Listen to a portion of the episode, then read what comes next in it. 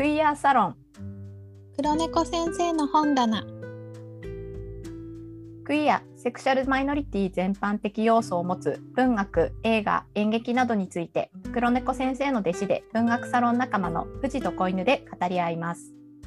リスナーの方に伝わりやすい解説そして文学映画演劇に興味を持っていただくことを目標としたラジオです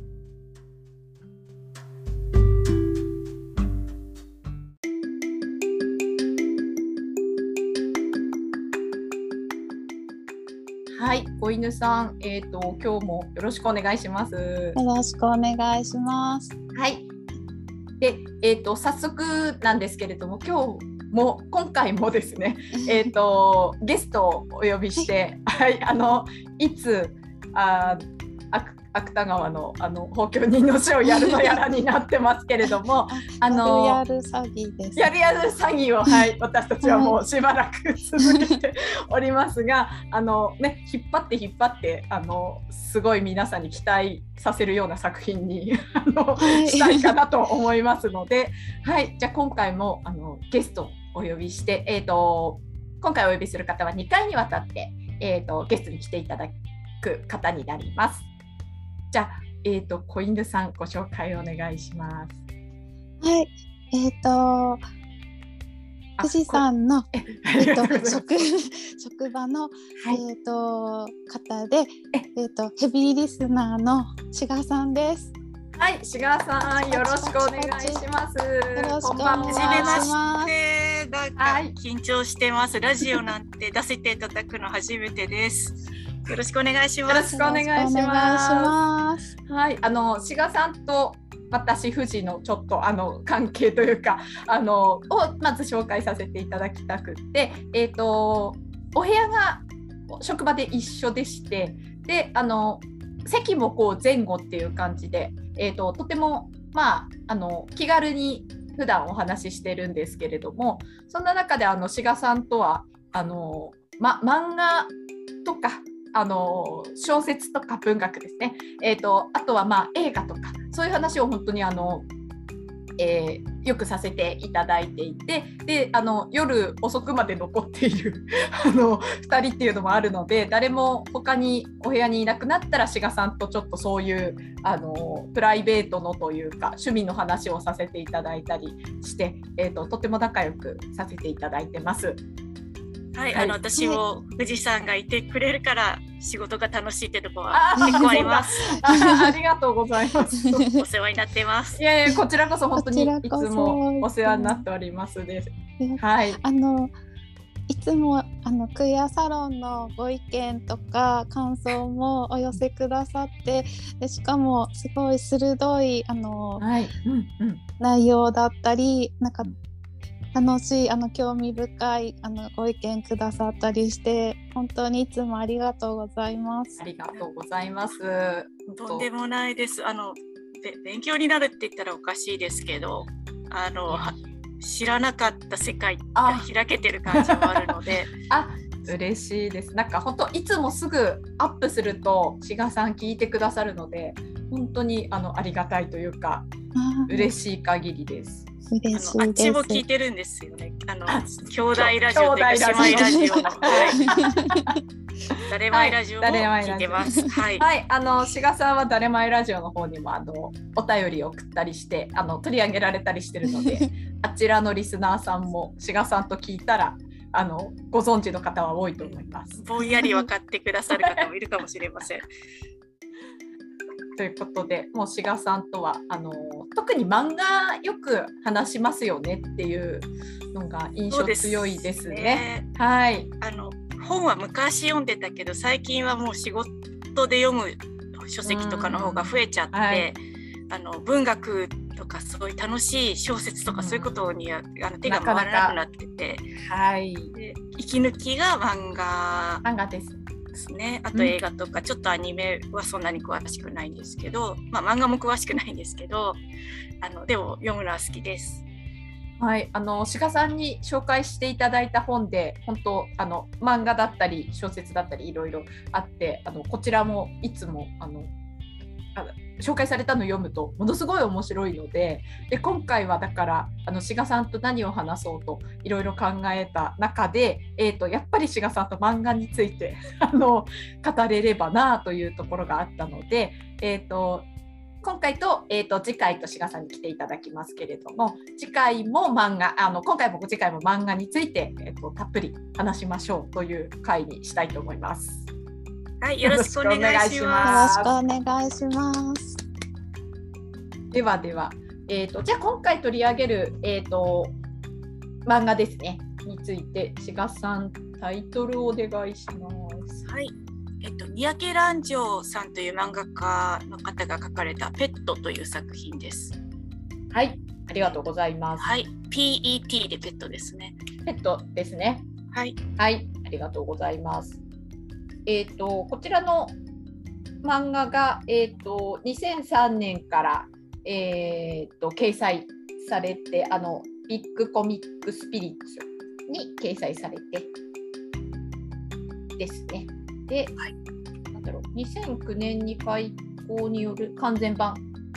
リマ,、えー、リマスターエディションとして出てるそうですね。私はこれをはじあの読んだっていうかこれしか読んでないですね。あはい、あの、元のは読読めてないです。はい、私も今回その志賀さんに紹介されて購入したのはこちらのえっ、ー、とリマスターエディションという方。はい、私もです。はい、さんもはい、はい。だからちょっとこう分厚い感じですよね。じゃあ早速あらすじ紹介していいですか？それとも志賀さんこの本と出会ったきっかけとかからいきましょうか。いやきっかけはなんか覚えてないので、うん、特に何ってわけじゃないんですけど、はい、あのかなりあのあのおそらく評判はよくって、えっとまあ、アニメにもなってアニメは私見てないです。あと舞台か何かにもなったのかな。で、はいはい、えっと今年の頭から私これもしあの今回お話しする時に調べ直してすごい嬉しかったあの初めて知って嬉しかったんですけどあのビームコミックスの方で続編の「フィッシュ」が連載され始めています。なんかもう読み終わった方はフィッシュと聞くとあ魚ってなる。と思うのですが。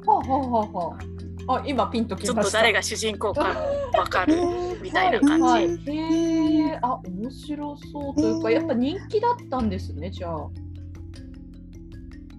へえ。あのでもファンはきっと多かったんじゃないかと思います。うん、ねっていう感じです。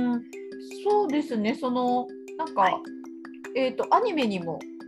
なってるのこの間なんかコマーシャルでもやってたので、はいはい、あそうなんですね。そうなんですよ、つつい最近本当に昨日くらいに見たので、アマゾンだったかなんかアマゾンプライムとかで見れますとか。なんかそんなことやっててえすごい自分にとってタイムリーなこと言ってるみたいな感じに思ったんですが。じゃあですねこちらの作品をちょっと私の方からあらすじ紹介させていただきます。はい、お願いします。はい、えー、中国マフィアかえー、でか会社かっこ付きの会社っていう あのあれですけど会社っていうのがよく出てくるんですけどその会社に属する主人公ひろきはイメージという特殊能力を使い人の記憶を会社によ会社にとって都合の良いように、えー、変更することを仕事としてきました。しかしその、えーと、こう変えるイメージで変えたりすることとかですかねなんかえーと、そういったことにな、えー、失敗してしまったりして、えー、記憶の辻褄がうまく合わなくなってしまった場合人は潰れて廃人と化してしまいます。会社のやり口に強い、えー、あごめんなさい。会社のやり口に強い不満を抱えながらもひろきは相棒であり自分のえー、山親である。ちょっと山っていうことについても後で触れますけど山親である司とただ一緒にいることだけを望み日々を過ごしていました。一方悟る悟るという人物なんです。でその人にも山っていうのを分けてくれる親がいるんですけど 山親である林ともう2年も離れ離れになっていました。司に守られ無垢なまま育ったひろきは悟と深く関わるうちに司が自分にさまざまな隠し事をしていることに気がついてしまいます。っていうのがちょっとざっくりとしたあらすじになります。はい、ありがとうございます。はい、ものすごいざっくりとしてます。山とか説明しないとそうそうです、ダメですよね、きっと。はい。えっと5巻あるあのまああの漫画でで1巻ごとにあの表紙に大きく書かれてる人がごまあ1人ずつ変わっていって5人はいで多分その方の流れが大きいんだとは思うんです。流れというかその人たちの動きを見ていく漫画と思ってよいかなと思っていてでその5名が、えっとその今言った山を最初に見つけてあのそれを人に他の人に分けていった林さんっていう人おそらく林さんっていうあの元はモンゴルか中国かあの中国マフィアの人なので、って思われます。で最初にその山というあのこの人の記憶とか人格を操るような力の、まあ、源の一つになるその山というイメージを挙げたのが悟あ間違えた司さん。司さんに最初に挙げる。で次に悟に挙げる。だからこの2人は何て言うかそのイメージをもらった子子供とあの、まあ、親子の関係でいうと兄弟の関係になる。でこの最初に挙げた、まあ、長男の司が次にひろきという男の子にまたその自分が林さんからもらったイメージの山というものをひろきにあげるっていう形でえーっとなんていうのかなやっぱ親子であったり弟子筋だったりっていうような感じで、えーっとこの 4, 4人はつながってます。でもう一人五巻えーっとあれで言うと4巻目に出てくるのかな？桂木さんという人が出てきてこの人がもう最初からずっと嫌な人なんですけど、彼がは、えーっとこういう山とかそういうイメージのなあのこう流れの中ではちょっと違うあのそう山もしくは谷っていうイメージの力が出来上がる前にあの人の記憶をこう左右するような力を持ってたもうより原始的で未発達みたいな、まあ、超能力を持ってる人っていう形で出てきます。で大和谷の説明なんですけどこの山谷をも持てる人っていうのがもともとはものすごく何て言うんですかね感能人に感応する力が高くてだから自分の記憶とか自分だけの力自分の感情とかそういうものを自分の力では持てない。人からの影響を受けすぎてしまうから。なので例えばお母さんがとっても嫌なことを考えてる。例えば自分の子供を殺して自分も死んでしまおうかって思ってたりしたらその子供であった悟があの自分の心象風景の中ではもうあの黒いものに押しつぶされそうになっている。で他の世界は見えてない。っていうような子供時代を送ってる人たちです。こ感能が力が高いから自分だけの見方ができない。でそこにこの林さんという人が現れて山というその良いイメージを持ってきてくれる。でそこはあのこれもまたあの最後の方に一番最後にまた出てくるんですけれどもあのとても美しいおそらくふるさとであろう場所ではないかと思うようなあの自然豊かな景色ででそこに風が吹いていてとても気持ちがよくってイメージの力っていうのはこういうもんだよそれを持っていたらあなたはどこ自分の力でどこにだっていけるんだよっていうことをこの自分のイメージの子供あのイメージを分け与えた司とか悟には教えてあげる。でそれをよりどころにしてようやく自分の世界を作っていくことができた子どもたちなんです。だから、えーと、すごい力を持ってるけど同時にものすごく普通の人よりはるかに弱い。自分の力では何て言うか自分の世界を持てないし生きてこれなかった人があのまずここの登場人物です。でもう一つ谷というのがちらっと出てきたと思うんですけどこれはあの山の対象になるあの意味合いの言葉で、えーと、自分のその人に感応されずにというか人の影響を受けすぎずに、えーと、自分の世界を作り上げていくために良いもの良い記憶良い経験を山という場所に蓄積していく。その源流は林さんがくれた美しい自然の景色。で、えっと、逆に嫌な気持ち嫌な出来事嫌な記憶を谷という場所に整理していってで彼らはとてもその官能の力が強くて、えー、山に乗り込まれてきたら他人にあのそこを踏み荒されてしまったらまた元のそのイメージを持ってこうかろうじて組み上げてた自分の世界が壊れてしまうので、えー、まあ、廃人になってしまう。さっきの富士山の言葉を借りると廃人になってしまうっていうのがあるからその美しい山を守るために周りに谷を置いて他の人には近づかれないように防壁を自分で作るんだよっていうあの言ってみたら私たちが普段の生活では自然にやってることを、まあ、あのこう人為的に教えてもらいながらあのやってきたっていうようなのが、まあ、一巻の最初の方でかなりあの整理されてあのここはだから全然なんていうんですかねあのネタバレとかではないと思います。そういう前提ですっていう感じで山と谷というものがあります。せどうでしょうか？説明になってるかな？素晴らしいですよ。志賀さん素晴らしい。えええわかりやすいです。おっしゃる通りあのもうはい大和谷。難しい説明のところ本当見事に。いやいやそんなまとめてくださいました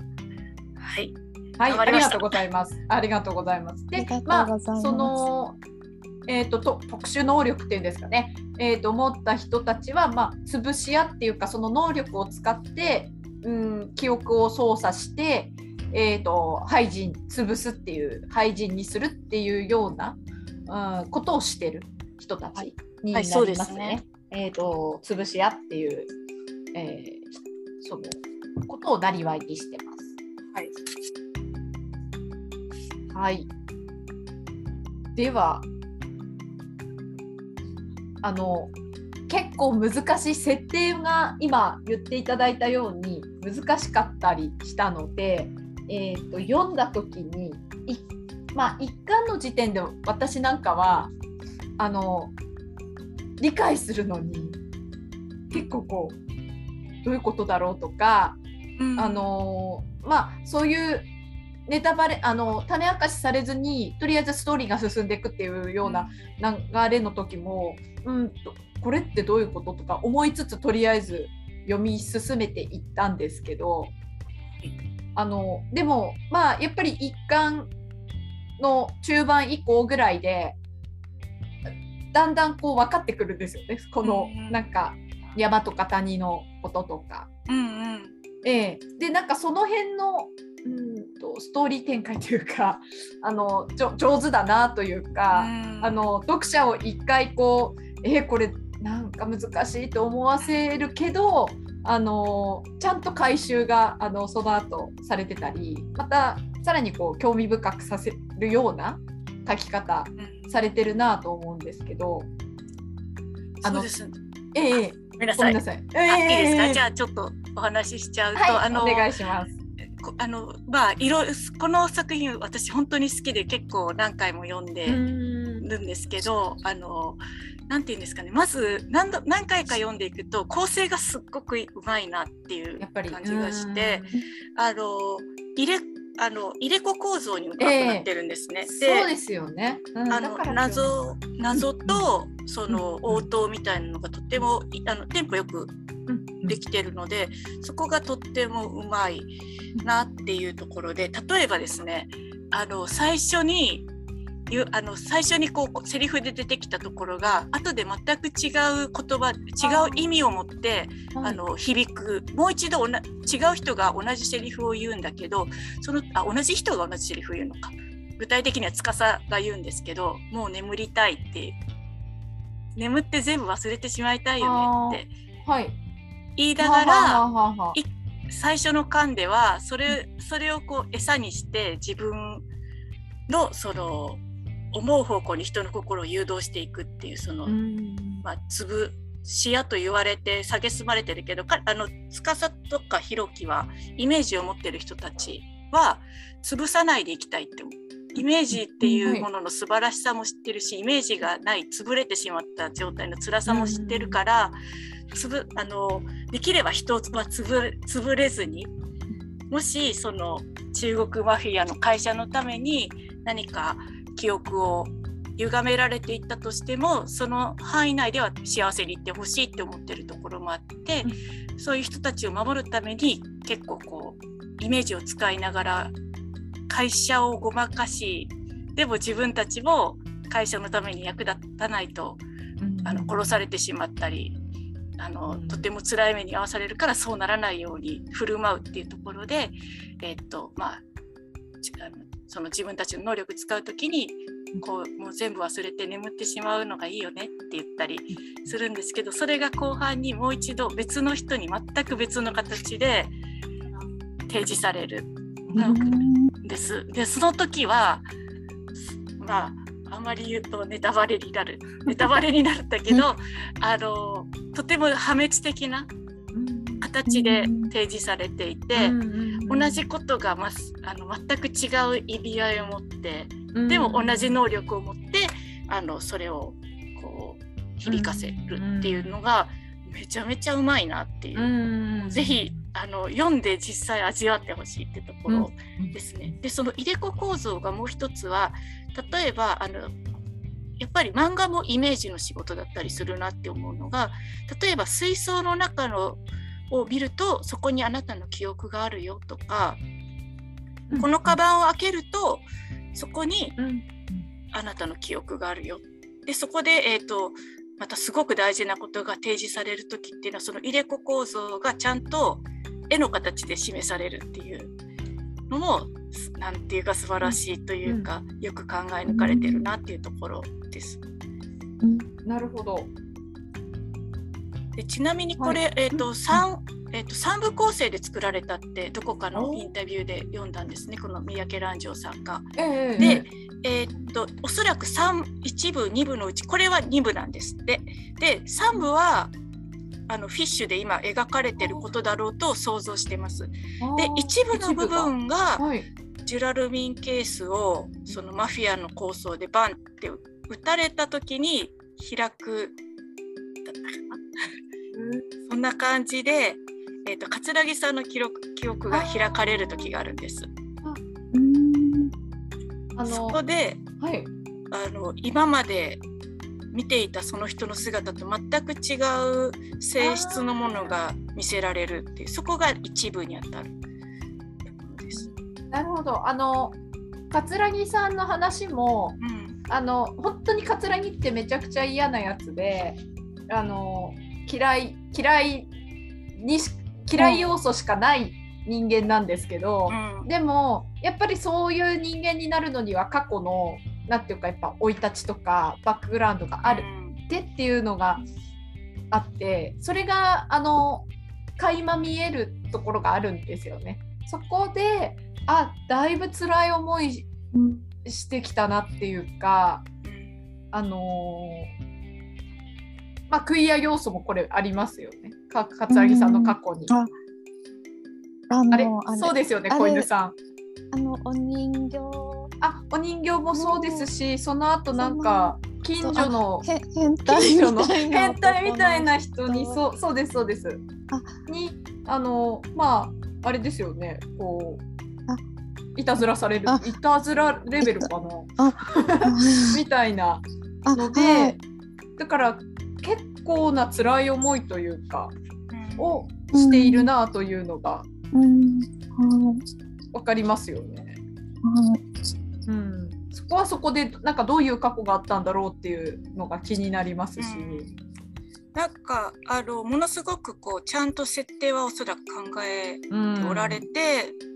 で効果的に出してるだとはそうですね。あの、ね猫一匹とってもそう猫が嫌いっていうことのこう理由がそれこそ入れ子構造になってて。あのまあ種明かしもちゃんとされるっていうか、あなんで嫌いになったかなるほどねみたいな、ですね。この辺は本当うまいですよね。うん、私その桂木さんのとか毎回泣いちゃうので見るあそこで泣きますね。ああ、本当ですか？え、じゃあ、いうんあ一巻の最後の方ですか？あ、うん、私は四巻の。四巻巻、あ、まだ行ってない。富士山はね、まだ行行ってないかもしれない。私は三巻までです。しょ衝撃の事実ですよね。あそう四巻全く見えん。あ、じゃあ、多。えー分、まだ、あの、嫌な。嫌な桂木さんしか見てない。見てないです、見てないです。うん違うんですね。そう、もう全。えー、まずいな、え見たいな。で、それを、もう、あのーあんなに嫌になるには。その桂木の美しい面は全部消さなきゃいけないほどのことがあったんだっていうのが後でよくわかるっていう。なんか心底みんな嫌いになってるからこそそこでちょっと泣いちゃうっていうような。感じです。なるほど、なるほど。そあその構成の凄さっていうのは、あのうん何度読んでもびっくりっていう感じです。なるほど。いや、今聞いて、まさかあの桂木が、その。こう、そういういい、いいっていうか、そうなるに至る部分でっていうのが四巻で。わかるっていうのを聞いて、早く四巻見たい。あの、はい、私は三巻までしか今見てなくって。もう時間切れですよね。時間切れになっちゃいましたよ。であのもう一点ちょっと先にお話ししてもいいですか、お願いします。でそれが、えっと超能力の書き方なんですけれどもこれもやっぱり漫画でないと書けないあの、うん。まあ、アニメでも多分あのとにかくその超能力が見えることにちゃんと意味があるなぜならイメージだからっていうのが、うん。あの明確にあってで今まで結構あの「ハンターハンター」とか「ジョジョ」とかこう能力を見見せることに意味があるあの漫画っていっぱいあったと思うんですけれども、はい。なんかあのなんていうんですかねその絵そのものの美しさが、とかあの、うんおどろおどろしさがちゃんとその意味を持っている。それがその人を生かすし時には殺すっていうところまでの廃人にしてしまうっていうところがちゃんと分かるようになってるっていうのがあのすごく漫画ならではだなって思ってます。だからアニメは分かるんだけど本当に舞台にするってどういう風にするんだろうって興味が出てきちゃう。うんうんあそこをどうやって見せ見せるのかっていうのは、あの漫画だから説得力があるっていうところがあるなっていうふうに思ってます。ちなみにですね今あのお二人にはお見せします。これがおそらく山親だった。林さんが持っていたイメージのも源泉でこれは。と思っていて私はこれはいアルグン湿地っていうモンゴルの湿地なんだそうです。とっても綺麗な、あ、綺麗です綺麗です。なんか日本にはやっぱりないような。うん、広くて、うんはい。で林さんは風そこうんそこで風が吹いてるところを自分の良いイメージあの核となるイメージとして持ってて、それをそれぞれが例えば流れる水のこの川の美しさであったりとか水その水に住んでいる綺麗な魚であったりとかっていう風にあのそれぞれがもうあのイメージを少しずつ自分の風に解釈し直してあの大事なものとして持ってる。でこれがこれを壊されたらあのまあ生き死んだも同然みたいな形になってしまう。はい、あ確かに今志賀さんに見せていただいたあの実際にそのモンゴルにあるのはあのある風景っていうのは確かにあのちょいちょいこう、えー、と山とかで出てきます来るイメージではありますよね。そうですね。うんあの後でままたいろんな人がいろん何度も何度も例えばちそこに蝶々が飛んでいたりとか、はいうんあの繰り返される形で出てくるイメージです。うんなあの私びっくりしたところっていうか あの本当に私その作家までしか読んでないので そのレベルのあの段階でなんですけどえっ、と司がこうなっちゃうとはっていうかなんか司がなんかメインになってくるって、うんまあ、ちょっとネタバラシしてしちゃいますけど、はい、あの司がひろきだとてっきり思ってたんでなんていうかスポットライト当たって行くのが、まあひろきが光なら司は影みたいな感じのイメージだったんでそこがなんか逆転するというかまあペットだったっていうことですよね。こうひろきの方が。ちょっとネタバラしちゃいます。ええ、でそれでなんかその葛城に対してもあの葛城の下っ端みたいな感じで話をこう広ししてる感じがあったんですけど、司も。でもなんかひろきが見てないとこで実はなんか葛城をこう敬語も使わないし逆に葛城に敬語使わせてるみたいな、うん、なんかそれとかが急になんか自然な流れで来るんで、うん、あれみななんかの見間違いみたいな。前からそうだっけみたいな感じになって見直してあれやっぱ急にこのシーンでこうなってるよねっていうので、うん、えじゃあ何なのこの2人の関係っていうか何何みたいになってってあの次が読みたくなるっていうか、うん、は早く知りたいっていうか司何者なのっていう。うんうん、司を知れば知るほど、うん、あの司の闇の深さっていうか。まあでもそうなるよねってわかるんですけど、うん、でなんか、うん、結局悟と林の方のあなんていうんですかね。そこの親と子の関係を優先しちゃったがためにみたいなところで。まあ林もすごいこう国苦渋の選択っていうんですか、うん、苦渋の選択ではあったけどって分かるけどっていう感じのところであそこが彼にとってものすごいなんかターニングポイントっていうかに司にとってなってたんだっていうのであのもし4巻5巻でどん天返しになってたらちょっと あの違うようかもしれませんけど今読んでる段階ではあの司すごい深い傷だったんだみたいな、親を取られたというかただあのなんていうかその男の人たちばっかり出てくるえー、っとさっき子犬さんとも話してたんですけどこうホモソーシャルな世界観っていうかが、うん、もう始終描かれててだからそこの中で自分がその人にとって一番じゃないとかっていうことにこう嫉妬したりまあ気持ちがすごくこう暗くなったりみたいな感じのやり取りがものすごいあるなってこうひろきと司の関係もそうですし司と林のまあ、関係っていうんですかね。司の林に対する思いとか、うん、あと林と悟の関係性とかも、うん、まあ普通の感じとも違うというかだしって思うんでなんかその辺が志賀さんが私とかに紹介してくれたさこの作品を紹介してくれた理由の一つなのかななんて勝手に思っちゃってるんですけど。そうですねあのあのそれはきっとあると思います。っていうか私もあのこの作品のどの辺がクイアなのかは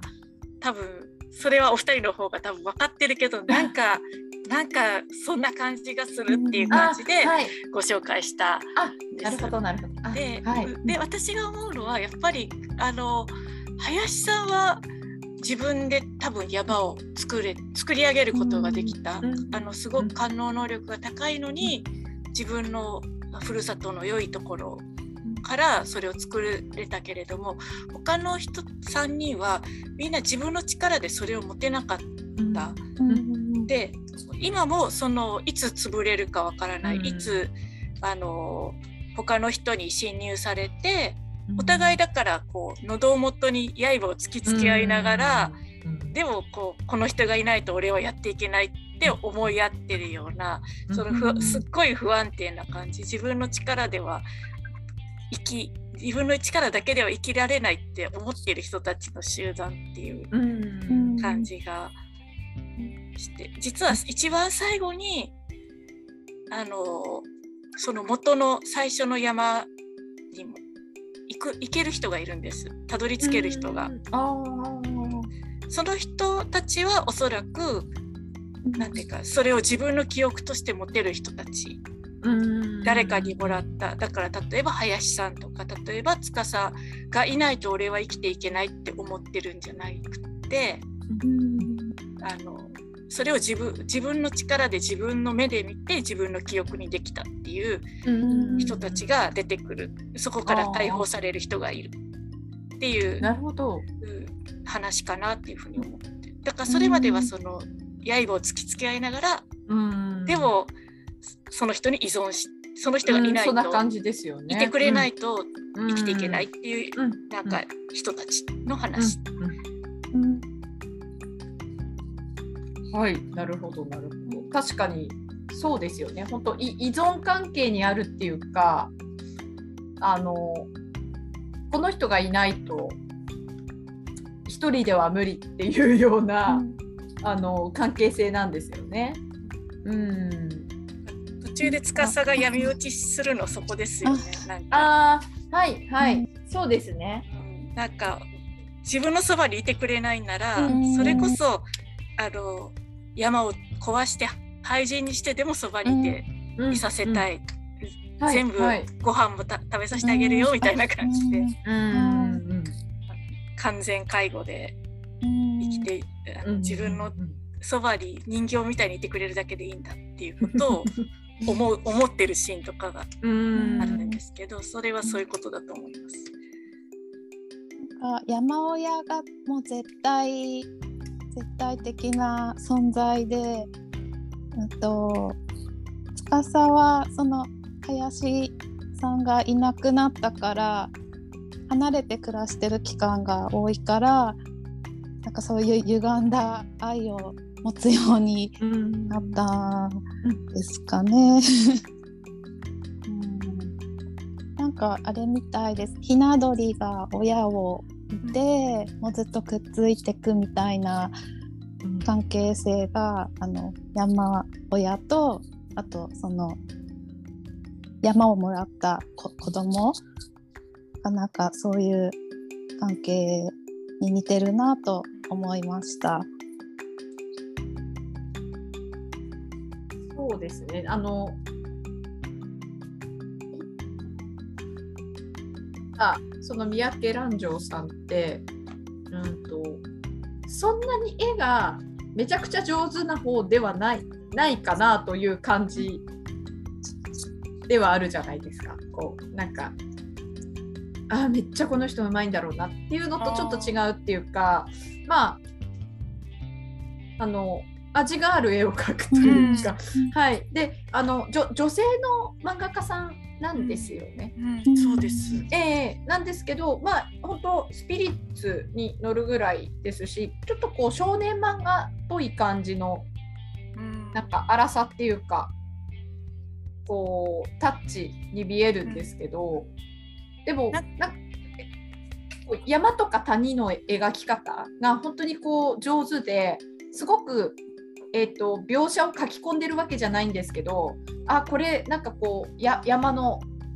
風景っていうか場面ですごいこの人にとってあの幸せなその空間というか場所なんだろうっていうのも分かりやすいですし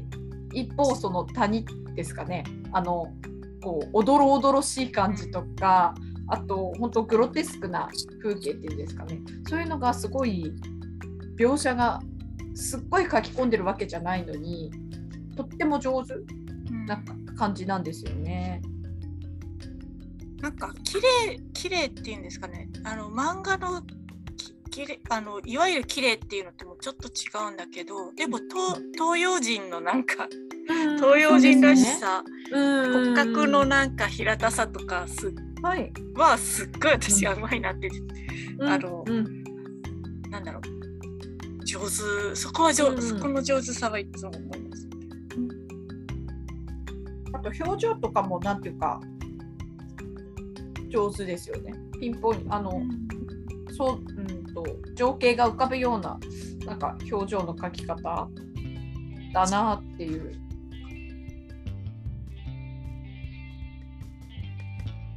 子犬さんどうでしょう？なんか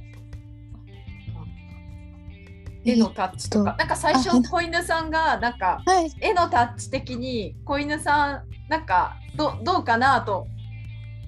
思ったりはしたんですけど、はい、でも小出さんお気に入りっていうかになったというか絵も絵も好きです。はいなんかあのえっ、とお気に入りのコマをえっ、と ご紹介させてはいいただぜひぜけたらと思うんですけど、えっと2巻のはい。えっと156ページからはい。156ページ。はいえっ、と、あの司があのちょっと潰れそうになったのを助けに、えっと、ひろきが行くシーンがあってでえっと司の山に入ってでひろきがあのこう汚れかけた司の山に自分のきれいな水をバーッと流し込むシーンがはい。ありまして、この辺りの絵の迫力とかあとセリフ、はいうんと司が、うん、とひろきがこう一生懸命自分のところから、うん、と綺麗自分の山をきれいにしてくれた時に、うん、とあでひろきっていうのはなんかその記憶の中に入る時金魚の、うんとあれこれ金魚ですよね魚？金金金魚って言ってるとこあったと思います。あえっと、金魚の格好になるんですけど、えっと、尻尾がボロボロじゃないかって言ってでそその次に162ページに、うん、とこうげ現実の2人の体が出てきてこう寄り添い合いながらと司が「ありがとうひろき」でひろきが「おかえり司」っていうこのシーンうんがとってもうん綺麗で好きだ好きです。はい。水ならいっぱいあるんだとか言っめちゃめちゃかっこいいですよね。うん。かっこいいです。うん。このシーンは本当にかっこよくて、この162ページの「おかえりつかさ」っていうところでもう泣いちゃいました。あなるほど。あのここそうですよね。すごい感動する場面ですよね。私もしなんかちょっとやっぱりクイア要素もなんか感じうん。ます。はい、うんそうですよねはい。もう尻尾がボロボロじゃないかはものすごいな、うん、な泣きポイントっていうか はい。いいですよね。は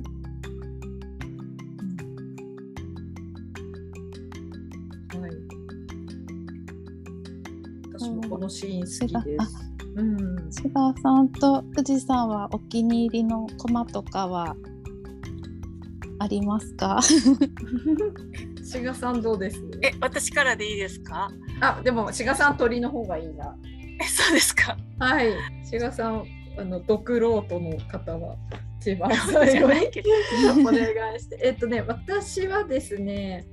いややっぱり司がなんか急変したあたりかなという